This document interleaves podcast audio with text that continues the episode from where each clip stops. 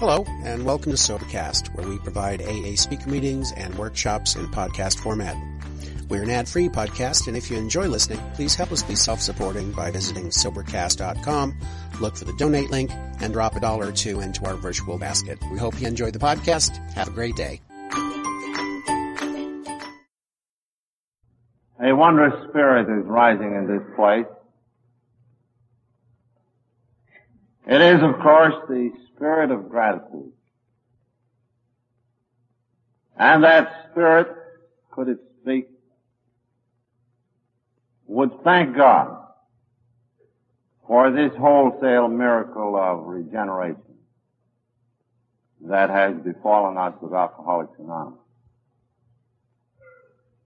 And then the spirit of gratitude would look about and see seated here our friends, friends of science, of medicine, of religion, our friends of the press, and without this group especially, AA could never have been what it is. To them, our gratitude goes out. Someone once said, fittingly enough, that Alcoholics Anonymous is like a farmer's three-legged milk stool. And we might suppose one leg to be medicine, another religion, and the third our own experience in drinking and in recovery. And were we to take out one of those pegs, it would fall down immediately. So our debt of gratitude to the friends who have seen us along is beyond words. Then was nearly everyone in this audience who has suffered alcoholism. There is some particular person who has stood by. Be it father, mother, wife, sweetheart, employer, Somebody who stayed on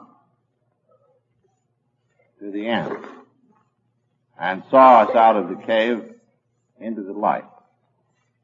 And it seems only fitting that as a token of all of these, I introduce to you the first symbol of them. My wife, Lois Wilson. Will she stand up? Where are you, Lois?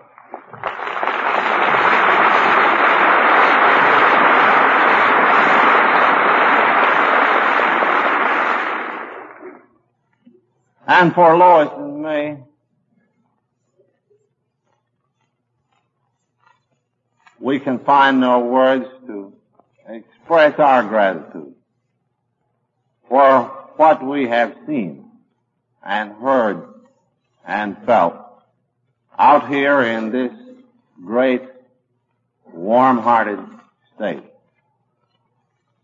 AA for this state had its inception here in Des Moines and there has been no place in all of our movement, which now comprises 70,000 members, 28, uh, 2,500 groups spread all over the world in 28 countries.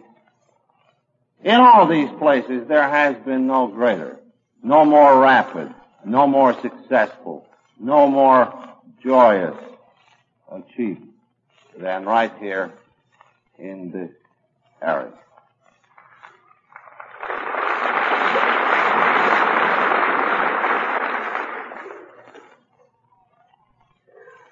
While all AA groups at long last become pretty much alike, there always remains a subtle distinction, and at the very beginning of them, they are apt to be very different. And this group bears the impress of the man who spread the message first in this town and then took it all over the state. So to him and those who immediately followed him, Lois and I, and all of the rest of the movement, would like to pay tribute. And though we're not much for praise in AA, I think it's only fitting that we give thanks to Ray and his early members.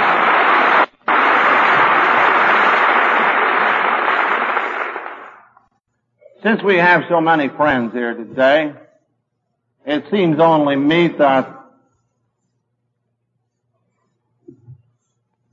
we might present to you a series of ideas which could convey to you an inside view of Alcoholics Anonymous. Dr. Harry Emerson Fosdick, speaking of us, once said, alcoholism is to be likened to Gothic cathedral windows. It is, they are best seen from the inside. So I would like to tell you as best I can First, what kind of people are apt to become alcoholics? The medics say that one out of 20 people who drink very much are going to get this deadly affliction. So what sort of people are they? Who are like to become alcoholics? And then perhaps you would like to see what the drinking experience is like. And then you would like to know what our recovery is like what our life together in this movement is like. And perhaps you would like me to try to lift the veil of the future a little. That we can see further along. You know, the doctors have a saying about drunks. They say drunks are of the oral type. Of course, by that they refer to the mouth, and they refer to the fact that drunks are always taking in liquor by the mouth and giving out talk. They love to talk about themselves. And I am no exception to that. So I will try to hang these ideas onto the thread of my own personal narrative. Perhaps a good beginning point would be one winter night some years ago when another AA and I were asked to go to the New York Academy of Medicine, there to hear a report made by learned psychiatrists upon a group of us alcoholics, some 30 in number. And they had investigated this particular group with only one object in mind. Not to find uh, how different drunks are, but to find, if possible, how much alike they were. Were there any common denominators? which expressed the kind of personalities that fall into this dilemma. And my friend Bert and I sat there and heard the discussion, and finally the chairman of the meeting summed it up this way. Said he, I think it is the sense of this gathering from these investigations that alcoholics do differ from normal people. At that point, my friend Bert turned to me and he said, what the hell do they mean, normal? But he said, uh, these reports very clearly show that the alcoholic is more childish, emotionally speaking. He is more sensitive. And then he has another quality that we might call grandiosity.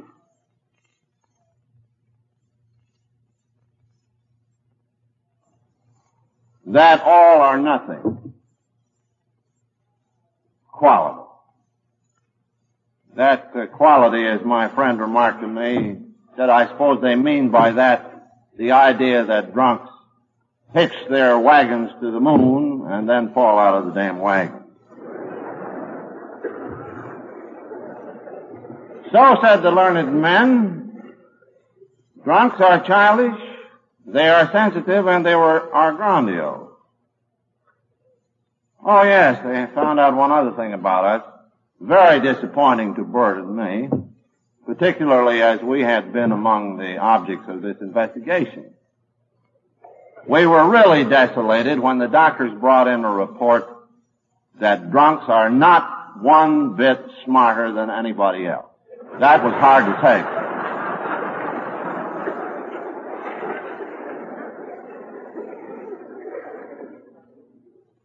Well, going home from the academy that night, my thoughts turned in on myself in a way they had never quite done before.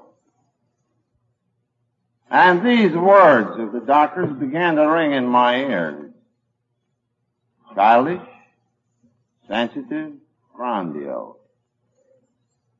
Are you, were you like that, Bill Wilson? And then the scene went back to my childhood in a small Vermont town where my grandfather was bringing me up. And my first reaction was that terrible sense of shame. When as a kid of ten in that little town, I heard the neighbors talking about the divorce of my father and mother. I yes, I thought any child is cut by such an, an eventuality, but I think I felt that deeper than most. And the neighbors of that time used to say, uh, why that boy has a tremendous persistence. He, he can get anything he sets his cap on. And my grandfather, liking to encourage that quality of persistence in me, was always proposing impossible tasks. One day he comes in and he said, uh, Will, uh, I've been reading a book on Australia. It says in there that uh, nobody but an Australian has ever made and thrown a boomerang.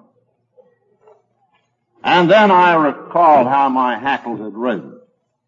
And how I said, well, I will make and throw a boomerang. Yes, sir, I would be the first, the very first white man to make and throw a boomerang, age 10. So I start in, out in the old shop, way into the night with a lantern, whittling boomerang. All day and all night I whittled boomerang. No school work, no play, nothing but boomerang. Oh, you say that's just a childish whimsy. My kid acts like that. But in my case, it went on for months. Months and months. Nothing but boomerang. And finally, I called the old gentleman out in the churchyard for I had made the successful one by cutting the headboard out of my bed to get just the right piece of wood. And I threw it around that churchyard and it came back and nearly cut Grandpappy's head off. And instantly, my interest in boomerangs had collapsed. You see, it was more than normal ambition. There was an inferiority there, perhaps, and a terrible, fierce desire to compensate. And that condition began to dog me. I'm in boarding school. First day on the playing field, a boy throws a ball. It hits me in the head, knocks me down. I'm not hurt physically, but I can still remember my anger and humiliation as I looked up at that leering group of kids as they laughed at me.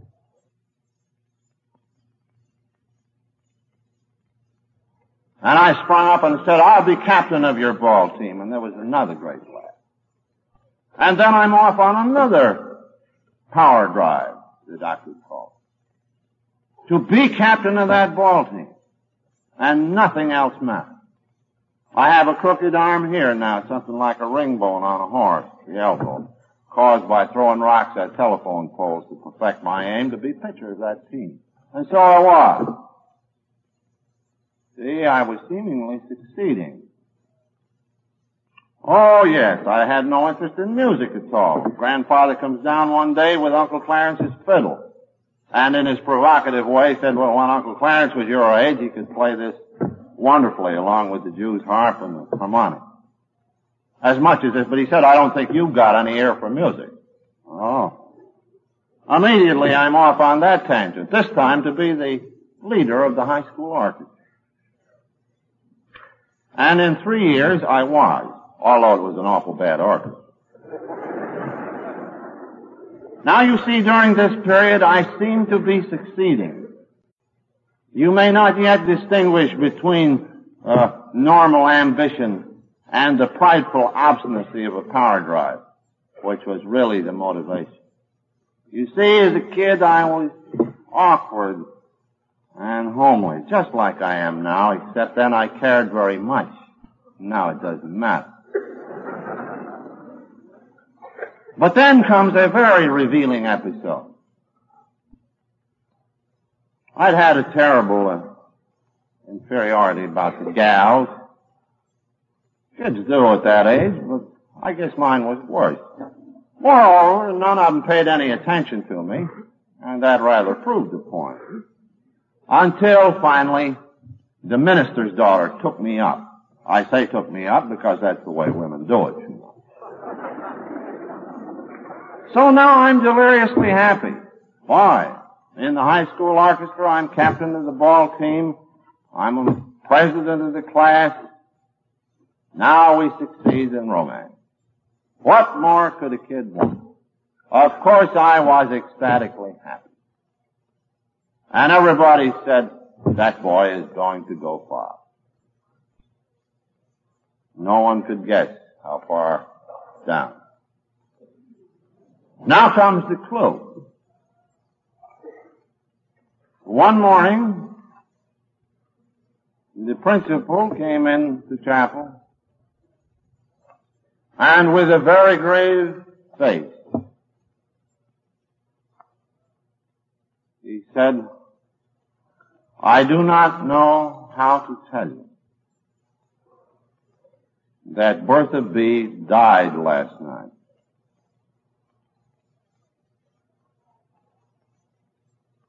That was a bombshell,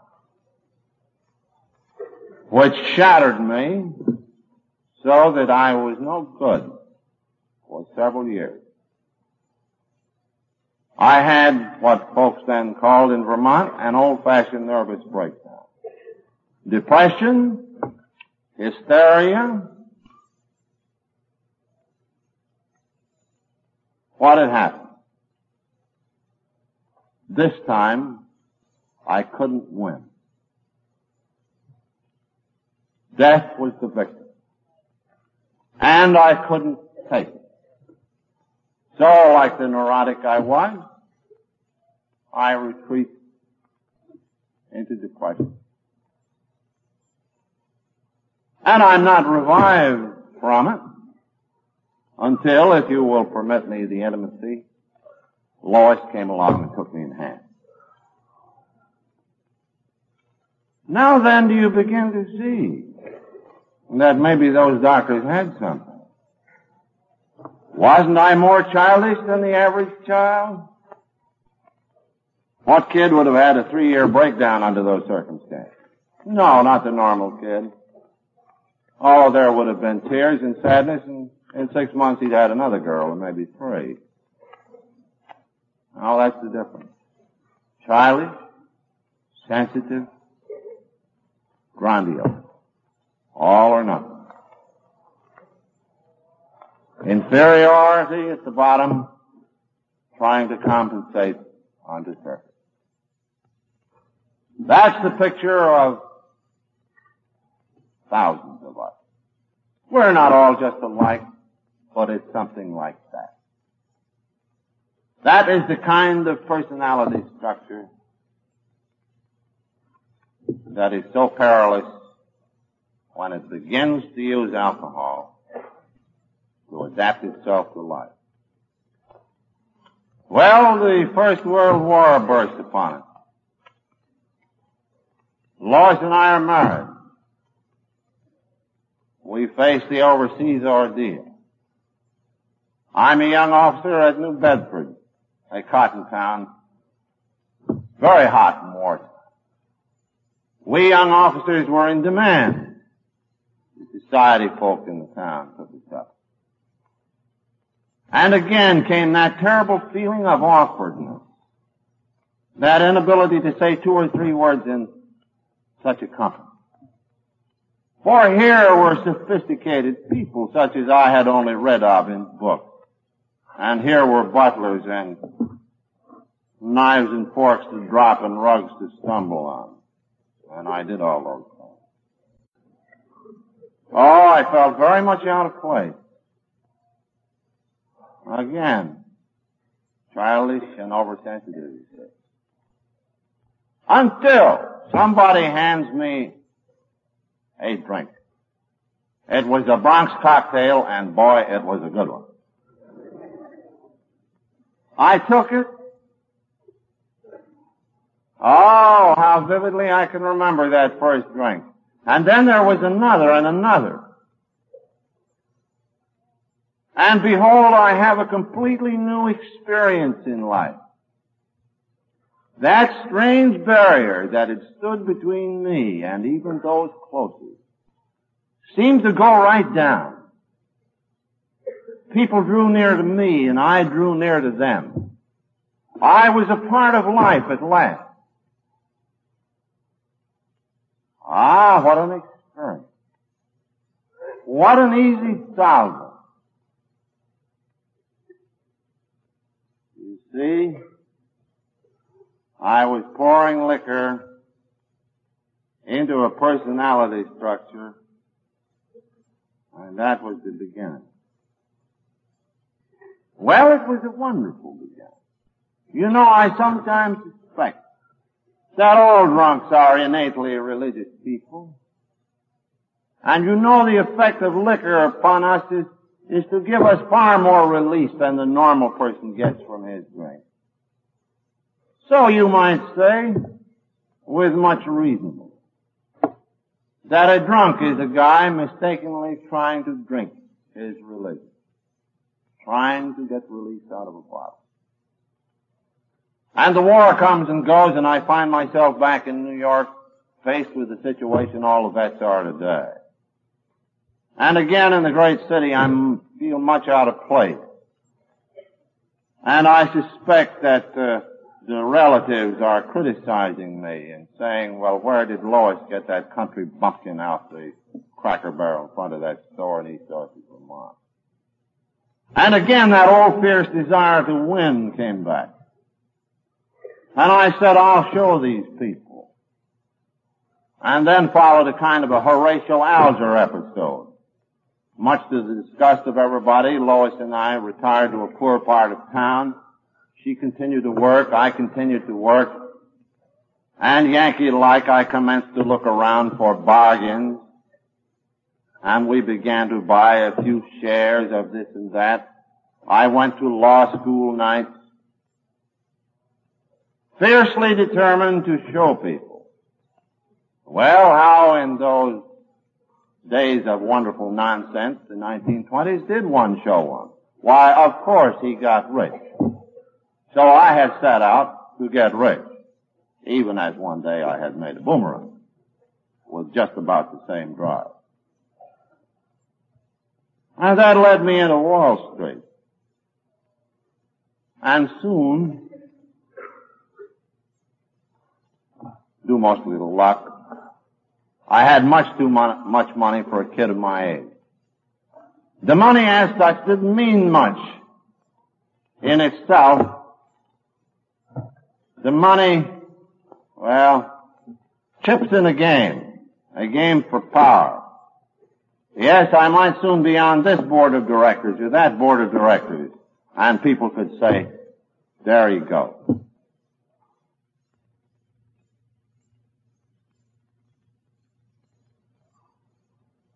Again, childish, sensitive, grandiose indeed and the drive for success was on.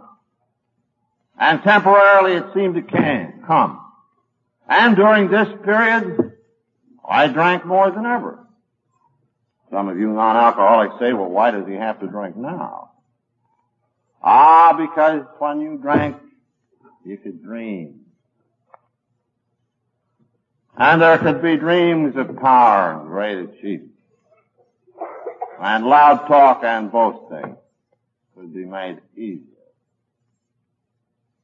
and that uncomfortable feeling of not quite belonging could be abolished. For down underneath I was still the sensitive child. Well, then comes the crash. The house of cards falls down, it's all swept away in a fortnight. I remember then, for I had every appearance of being a terrific egotist, I remember then pointing with scorn at those who were jumping out the towers of high finance as suicide. What? Shut up. I have done this once. Why not again? But now the drinking caught up with me inexorably. I began to be very much out of control. In fact, I was likely to be out of control since the first day I drank. But now much worse. Terrific hangovers. Lois had seen for several years there was a serious problem. I had refused to face it. In a dim way, of course, I knew there was a problem. I knew somehow I differed from other people the way I handled liquor. But it gets much worse, much worse. My business friends won't have me back. I become a hanger-on at brokerage shops. And then the decline into the abyss would start. And that was reached in 1932. For it was at that point that I fell over the last precipice almost to my death. And in that period, there's a little story which is very revealing. Some of you people may ask, uh, why do these drunks, who are intelligent and God knows willful and obstinate enough, continue to drink in the face of certain destruction for themselves, their families, their careers? Otherwise, smart enough, why do they do it? Why can't they stop? Particularly when they want to. Well, this story will illustrate. After a long drift into the trough of the Depression in 32, I had been unable to make any connection when one day I was sitting in a brokerage shop. Lois at work in the department store supporting the great provider.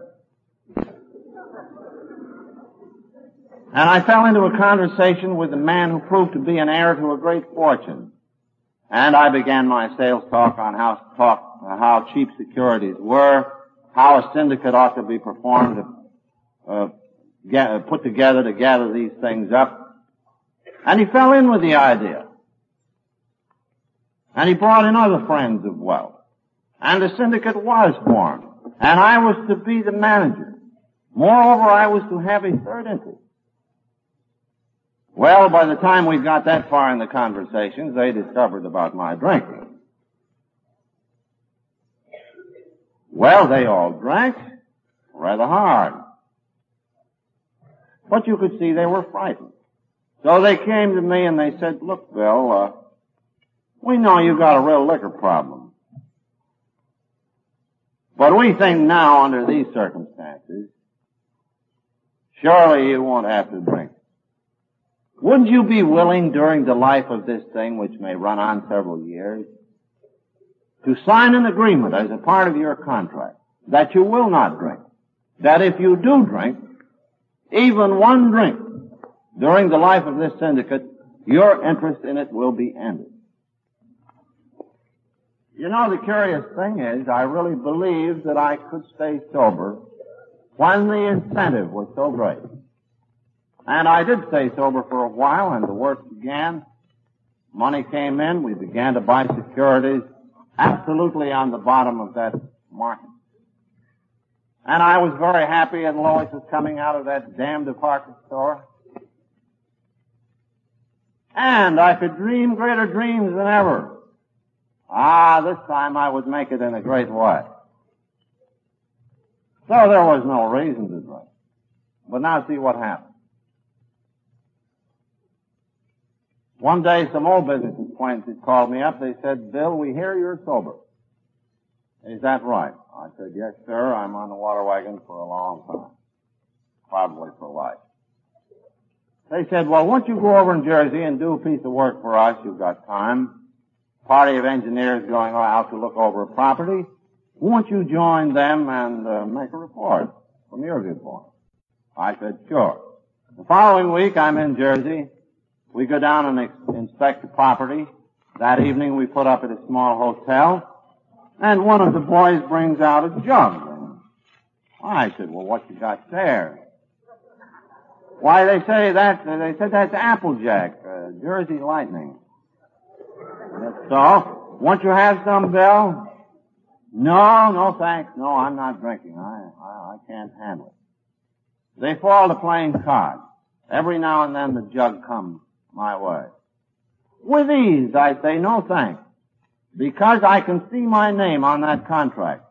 And I was inordinately proud of my name on a contract.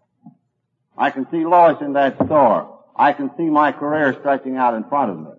I can see these things very clearly, so quite easily I say no. Until about 10.30 perhaps. And sometime between 10.30 and 11 o'clock, something occurred within me and if that could be ever fully explained, we would completely comprehend the mystery of this obsession of drinking. I remember that about 10.30 I began to be restless. I got rather bored with my friends who were getting a little high. My mind began to drift back over the past. Ah, I remember that wonderful day in Bordeaux when the armistice was signed and there were to be no more wars. All the champagne we drank then. And then a devastating thought crossed my mind. Why, Bill Wilson, in all your drinking, in Europe and since, never in all your life have you had any Applejack? Not one single drink of Jersey Lightning.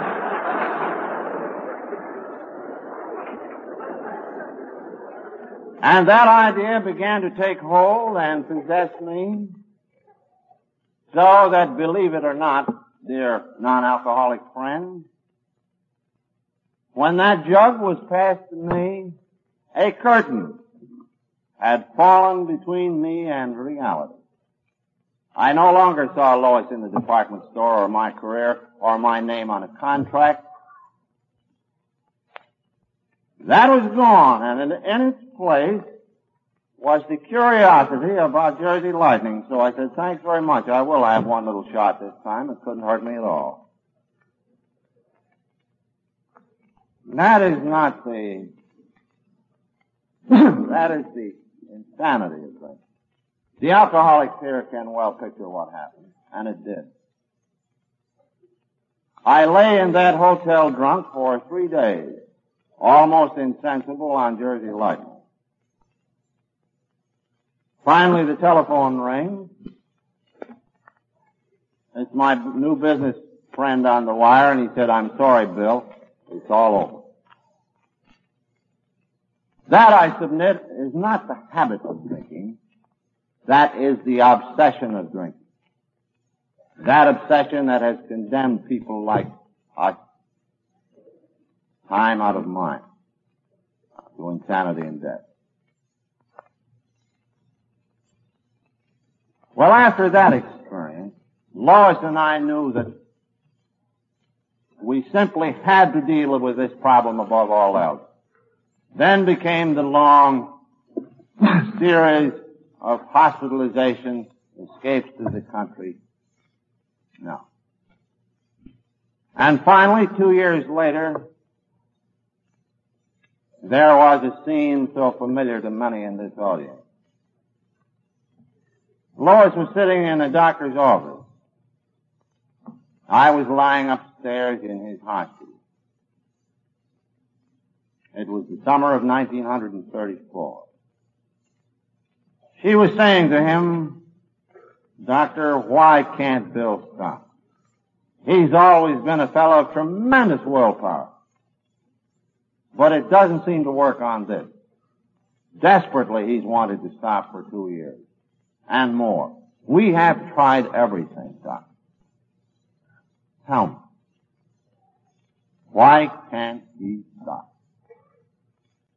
Well, as you might suspect, this good man, and he was a good man, explained to her that I was a person whose habit of drinking had become an obsession. That I had been one he thought might have been among those rare cases that could be re-educated. But that it was now too late, he thought. And he explained to her gently that I had an obsession that condemned me to drink against my will. And that meant, sooner or later, insanity or worse.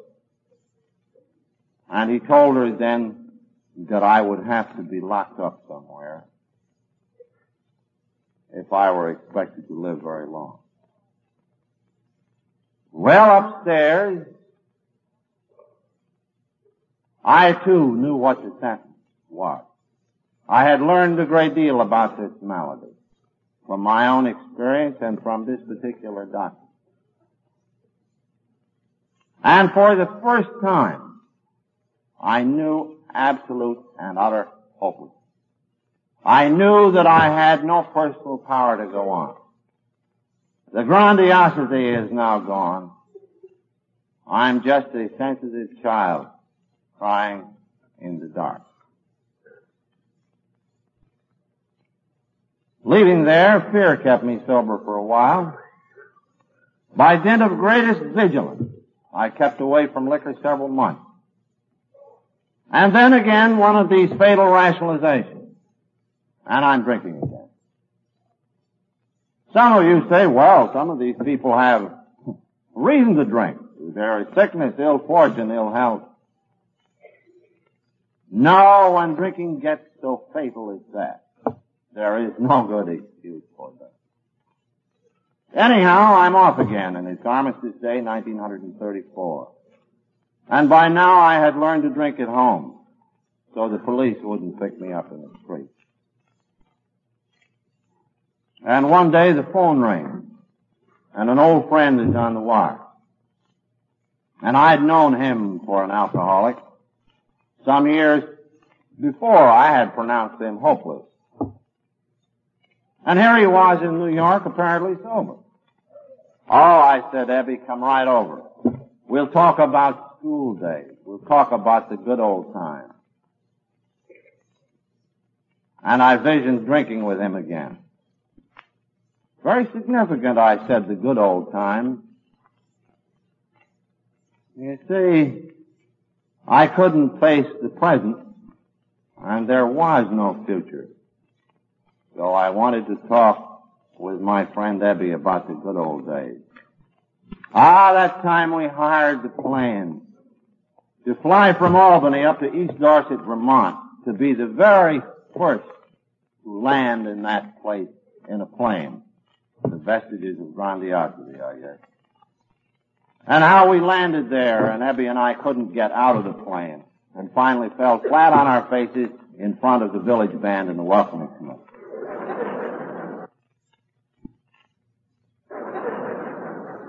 Yes, we talk about the good old days. And presently he's at the door, and I see him there, and instantly realize that he was more than sober. There was something else about it. He comes to the kitchen table. I push a big crock of liquor at him.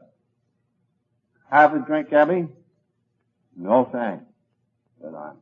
Not drinking. Oh, come, I said. Ebby, you on the water wagon? No, he said, I wouldn't call it that. I'm just not drinking. Oh, come now, what's got into you?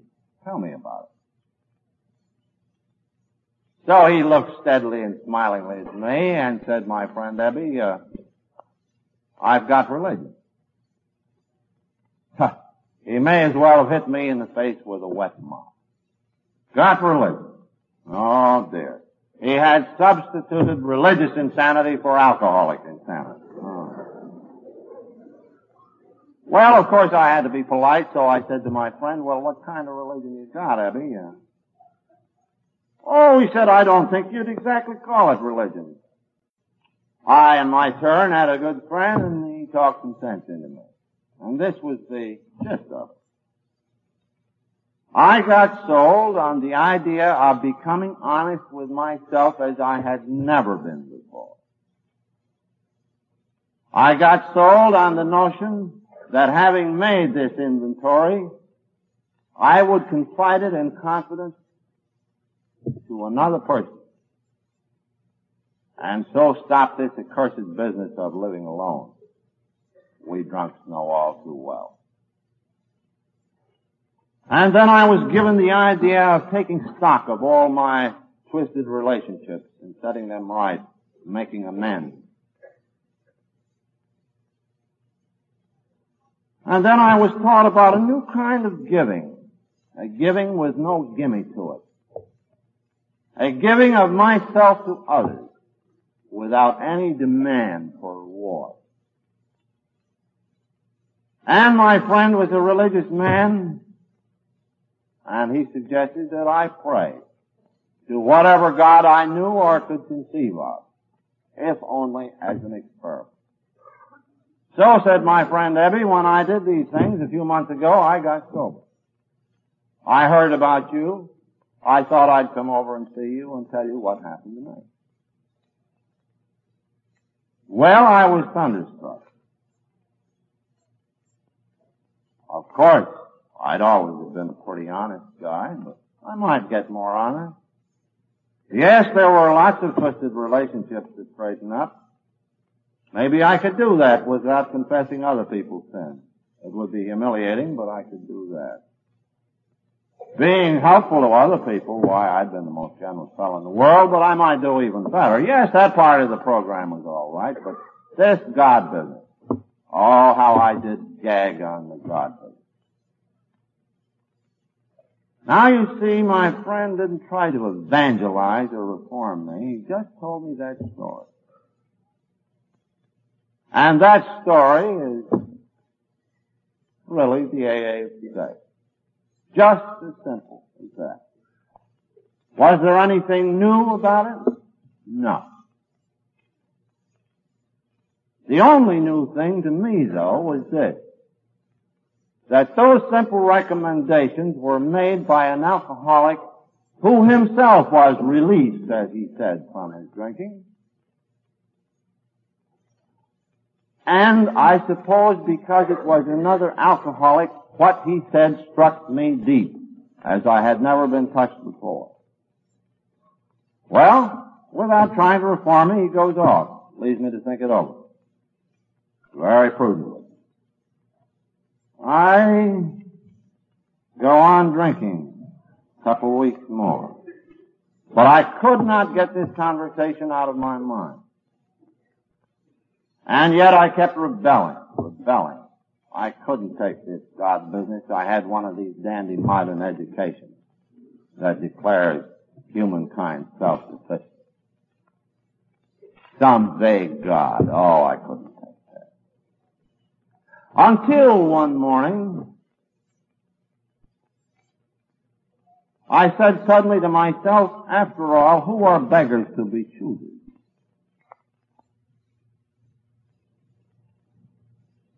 If I had a cancer, I would become utterly dependent on any physician who could stop the growth of those cells.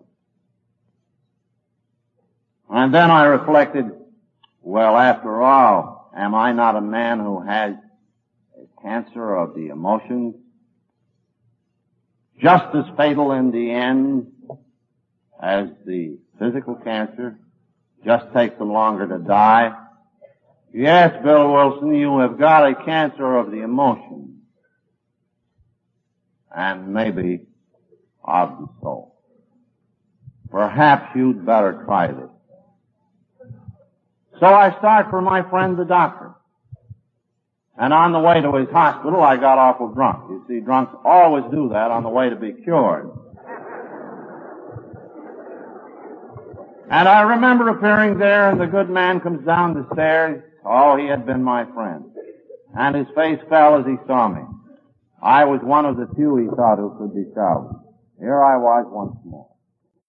And I was waving a bottle and crying, ah, Doc, this time I got something. He said, my boy, I'm afraid you have. You'd better get upstairs and go to bed. Two days later, I wasn't in bad shape. I had gone to the hospital early, a month before delirium tremens would have ordinarily caught me. And again, my friend stands in the door and looks at me and smiles. He said, I heard you were up here. I thought I'd come up to see you. And I thought straightway, well, this fellow practices what he preaches. And then you know we dropped a kind of paranoid suspicious. Oh yes, I said, I suppose this is where he's going to turn on the sweetness in life. This is the day he's going to try to evangelize me. Better look out. Well, theologians in this audience will know that Ebby was very full of Christian prudence. He tried to do no such thing. He waited until I asked him again, Ebby, tell me again the terms on which you get this thing. And quite simply, he repeated the formula. You get honest with yourself. You sit down and tell everything to another person in confidence. You sweep away the debris of the past, make restitution, be helpful to other people, and pray as best you can. And that was his simple message. And then he went away. And when he was gone, I fell into a depression such as I had never had. Fancied that the last vestiges of my prideful obstinacy were crushed out. So that at length I said to myself, now, Bill Wilson, now you are prepared to do anything to be released from this obsession. And then with no particular hope or faith, I cried out as a child in the dark. If there is a God, will he show himself? And then fell upon me one of those tremendous spiritual experiences. It seemed that that room lit up in a great glare I was transported into an ecstasy, completely indescribable.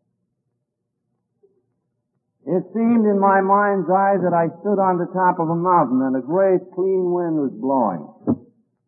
Not of air, but of spirit. And I was free. At length, of course, I realize I'm still on the bed. But I am in a different world. A great peace has settled down. God seems present and real. My first thought was, oh, so this is the God of the preacher.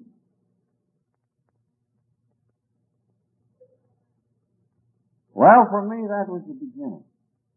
I don't know how long I laid in that state. Our feeling that everything was completely all right. That indeed now I was a part of life at last. That I had touched the ultimate reality of a loving God. But after a while, my modern education got work on me and Something began to say, look out, Bill, you've gone nuts. Better call the doctor. My gracious, you had one of these emotional, uh, conversion experiences.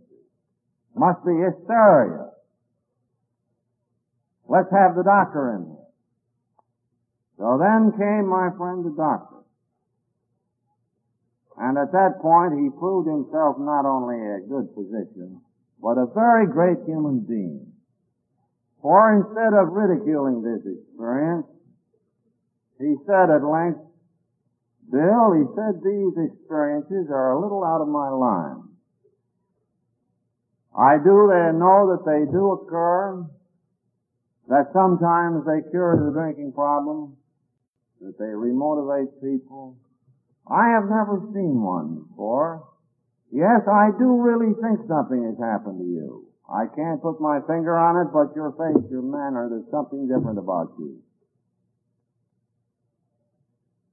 So whatever it is, my boy, you'd better hang on to it. It's so much better than what had you only a brief hour ago. Well, I remember lying there and pondering this experience. And then it occurred to me, why, how simply this all came. I didn't even have any faith or belief in advance of it. The essence was complete hopelessness. A friend comes to see me with simple precepts. Somehow those had struck me deep. And when I admit my complete defeat and cry out in the dark, suddenly this miracle of relief. That's all there was to it. And utter simplicity. Set in the midst of a great mystery, the grace of God. And then I thought, well, how simple it should be to take this message to other alcoholics. Maybe one alcoholic talking to another can do this trick. And I felt a kind of a divine appointment and began to work feverishly on alcoholics. And nothing whatever happened for six months, even though, with my usual grandiosity, I had set up dry all, set out to dry up all the drunks in the world. Very large order there. But nothing happened for six long months. And my relatives began to say, when is this guy Bill going to quit being a missionary and go to work? And about that time I fell into another business deal, which took me out to the city of Akron. And it was one of these proxy rows. I expected to get control of a little company and settle down in that town. And the deal fell through, and I was defeated. And my new associate departed and left me alone in the Mayflower Hotel in Akron without a cent. Ten dollars maybe. The day following this debacle, I'm walking up and down in that hotel thinking, what to do. At one end of the lobby is a bar room. I began to look in there. People were gathering. A buzz was rising. I thought to myself, well, I might go in and buy a bottle of ginger ale and scrape an acquaintance. It's so lonely here. Ah, you see the beginning of one of those fatal rationalizations. But now I'm restored to sanity. I say, oh, that won't do. Look out, Bill, you're going to get drunk. And then I realize I'm all alone. What shall I do? Oh, I must find another alcoholic and work with him. And walking to the other end of the lobby, I saw there a church directory. And I ran my finger down its list of pastors. And stopped at the name of one because it was a little odd. The Reverend Tunks. And I said, well, I'll call up drunk, Tunks to see if he knows any drunks I can work on. So I called the good man and announced to him that I was a drunk from New York looking for drunks to work on. And he was rather flabbergasted. You could see that he visioned one drunk from New York would be bad, but a platoon working would be. But nevertheless, he gave me a list of people formerly belonging to the Oxford group there in Akron who might possibly put me in touch with the case. And there was a list of ten, and I began to call these people. And it was a Saturday afternoon, and they were all going somewhere else. They would see me in church Sunday, and my heart fell as I went down through the ninth name. And the last name on the list was a name very famous in the tire business. And it was the name of a woman And I said, well, that person would certainly not want to see me on a Saturday afternoon looking for a junk to work on. No, I can't call that one up. Then I thought, well, maybe you'd better. Ah, on what slender threads our destiny sometimes hung. I make the call. A lovely southern voice comes back to me over the wire. I explained to her. She said, yes, I'm not an alcoholic, but I think I understand. I had an experience after a great humiliation one time. Won't you come straight out here? I think I know two a man in this town should meet. So I'm at this great estate, and she welcomes me, and said there's a doctor here in town that has been trying desperately for years to get over alcoholism.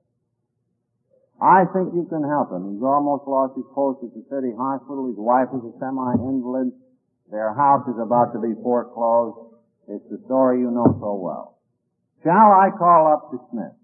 Oh, I said, please do. So she goes to the phone and calls Smith.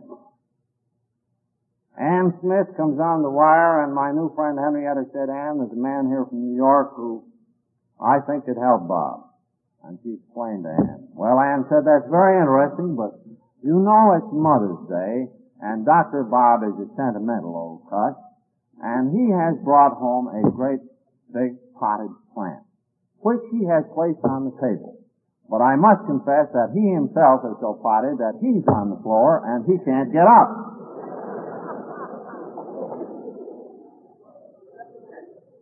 Well, Henrietta said, maybe you could get him here tomorrow. And then turning to me brightly, she said, won't you be up here tomorrow? Oh boy, would I be there. And on the morrow, there came walking through Henrietta's door, Dr. Bob and Ann, more founders of AA. Well, they didn't look much like founders then. Bob was frightfully shaky, said he could only stay a minute. That meant, folks, that he was thirsty. Henrietta discreetly put us in an off room. We began to talk. Ah, this time I had quit preaching. This time I needed that man as desperately as he needed me. And this time something passed between us. And AA really began right then and there. For you see, the friend who had brought me the kernel of this message fell by the wayside. Something passed between Dr. Bob and me right there, I think. But one wouldn't know it. I explained to him. He said it sounds interesting. Ann Smith said, well, won't you come over to the house and stay a week or two, Bill, uh, he wanted me to kind of look after Bob, you know. Arrived there, Bob said, hadn't we better be working on some alcoholics? Well, I said, I guess we shall have to if we're going to stay alive. Said, fine, I'll call up the city hospital. They're all the time coming in down there. So he called the city hospital, got the nurse in the receiving ward, explained that he and another guy from New York thought they had a cure for alcoholism. I noticed that he flushed deeply right after that. I suppose the nurse said to him, well, why don't you try it on yourself?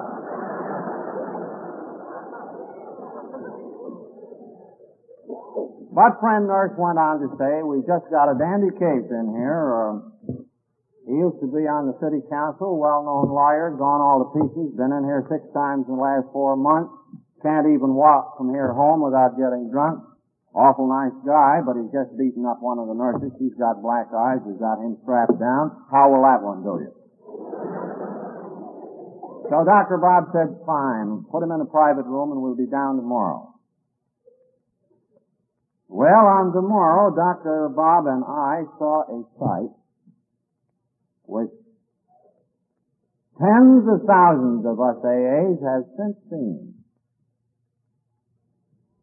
It was the sight of the man on the bed who doesn't yet know that he can get well. So we walk into this chap's room. We tell him the story. He shakes his head. He said, no, he said, I'm sorry, but I don't think this is for me. He said it's too tough. He said, I don't even dare get up and go out of here. I'll be drunk on the way home. Yes, you fellas know you're drinking onions all right, but no, it's not for me. And besides, don't talk to me about religion. I was a deacon in the church once myself. Well, we came on the morrow, and as we looked in the door, we saw his wife sitting at the head of the bed, and she was looking at her husband saying, Why, Bill, or his name was Bill too, why, Bill, what has come over you? You look so different, you act so different. And he turned to us and he said, yes, he said, there they are. These fellows have been through this thing. They understand. They brought me some ideas yesterday. I didn't take too much stock in it.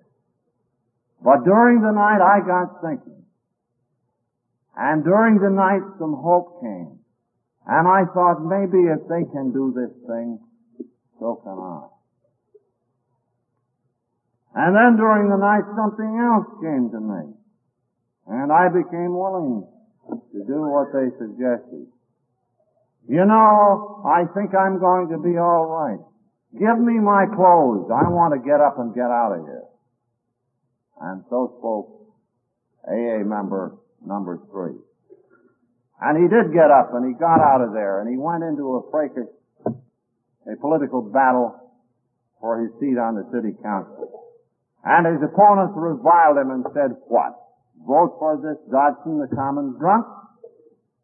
And he was defeated in the political battle. But our friend Bill, AA number three, has not had a drink to this day. So you see, there were then, as the Testament has it, two or three of us gathered together in the city of Akron and we three worked hard that summer to start a group and got one or two more. And that was the beginning of the first group. And now that I have discovered that I needed the alcoholic as much as he needed me, with that more chastened attitude, I went back to New York and another group started there. And the one in Akron began to get people coming to meetings from Cleveland. And the New York group spread to Philadelphia and to Washington. And so our slow growth began. Those pioneering years in which we couldn't yet be sure.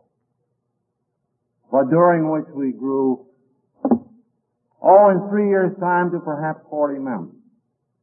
And then we began to say, well, we've just got to put this experience in some kind of book form. And the upshot of it was that we ourselves prepared a book Thirty of us contributed stories. I helped to write a text for it. And that book, put out in the fourth year of this thing, was called Alcoholics Anonymous.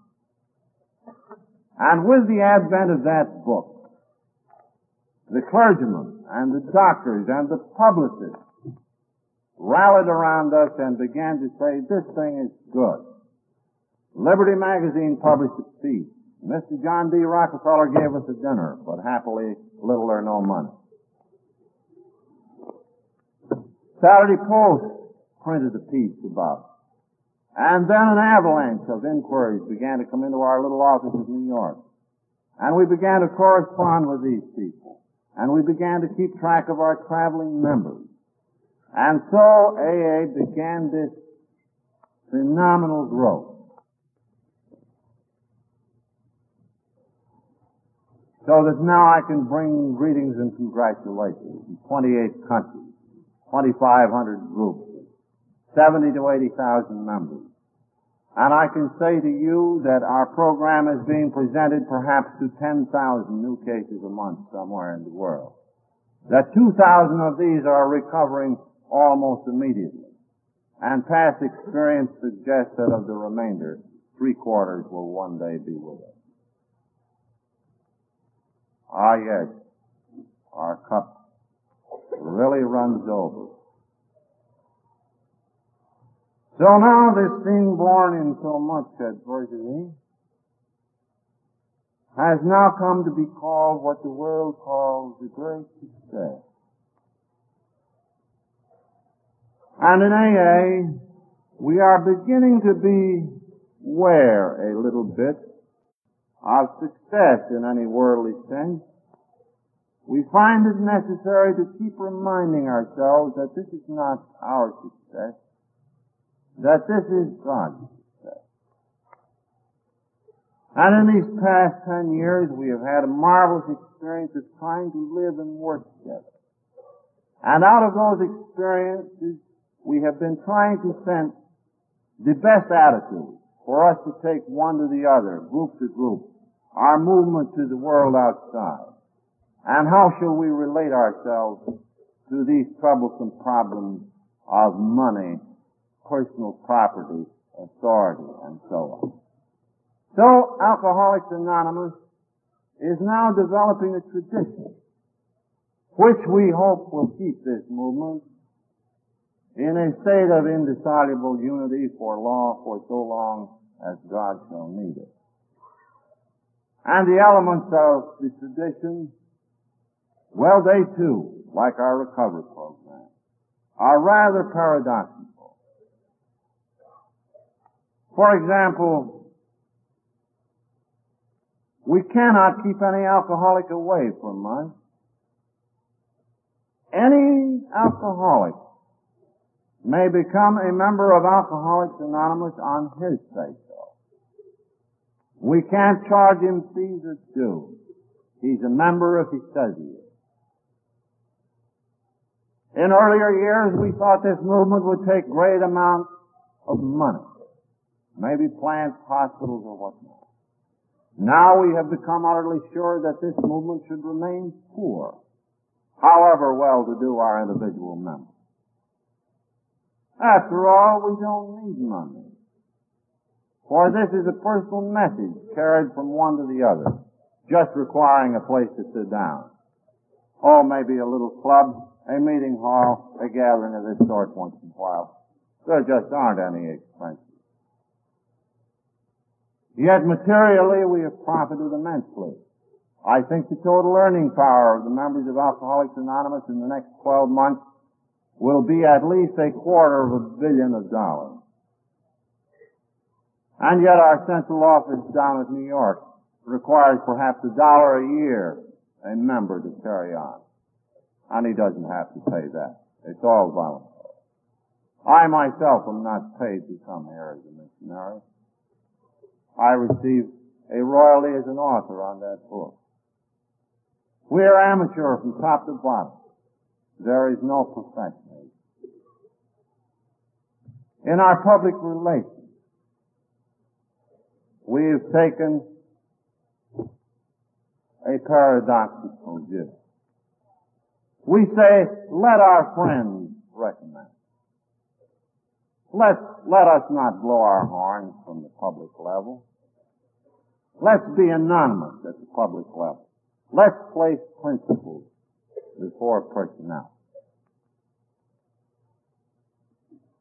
So that gives you a little glimpse of the structural side of AA. How to tell you non-alcoholics though, who have not been close to us,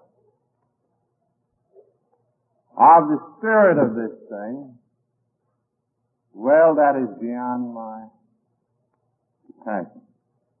This joyous life together, this knowing other human beings, as we have not known even our best friends.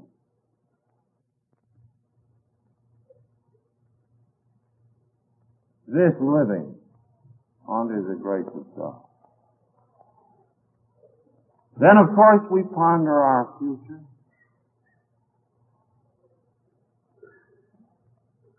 We think there ought to be no succession to the founding. We think in the middle of this movement we should leave nothing but a center of service perhaps a newspaper, an information office, a board of trustees to handle our few funds, surrounded by a conscience. As simple as that.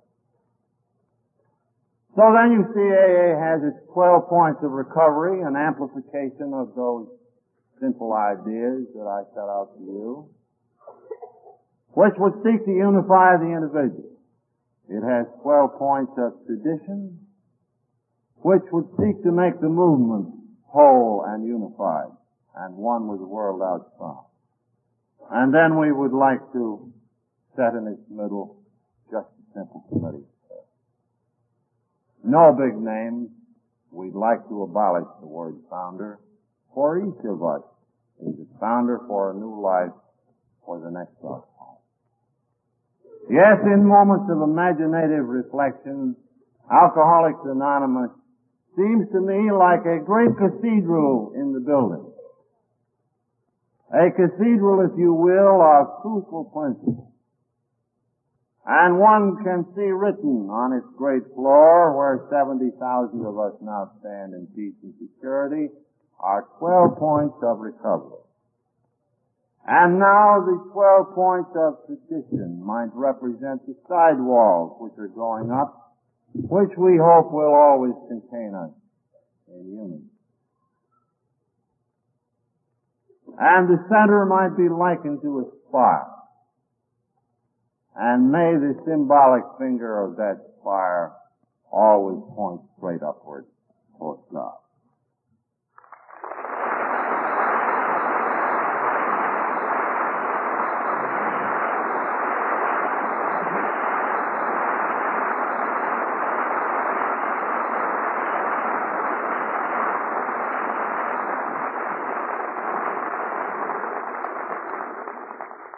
Thank you, Bill, for that inspiring message.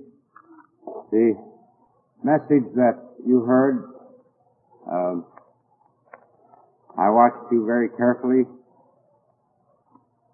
and you could have heard a pin drop during all the time that Bill spoke. It's been a great privilege for us to have Bill and Lois here. We're thankful. I want you to know that we've had some inquiry about when we're going to pick up the tickets. We we forgot it this year, but next year we're going to take them up.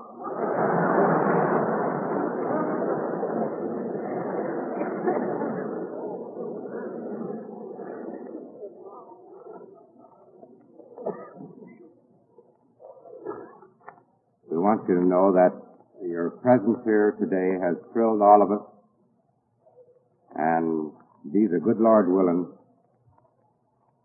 October the 29th, 1949, we hope you'll all come back. Thank you very much.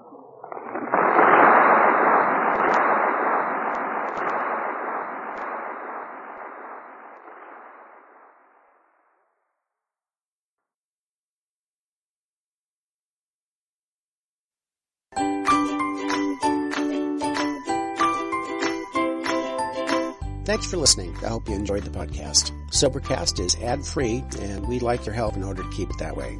So if you'd like to help us be self supporting by pledging a dollar to a month, visit Sobercast.com and look for the donate links. Thank you very much.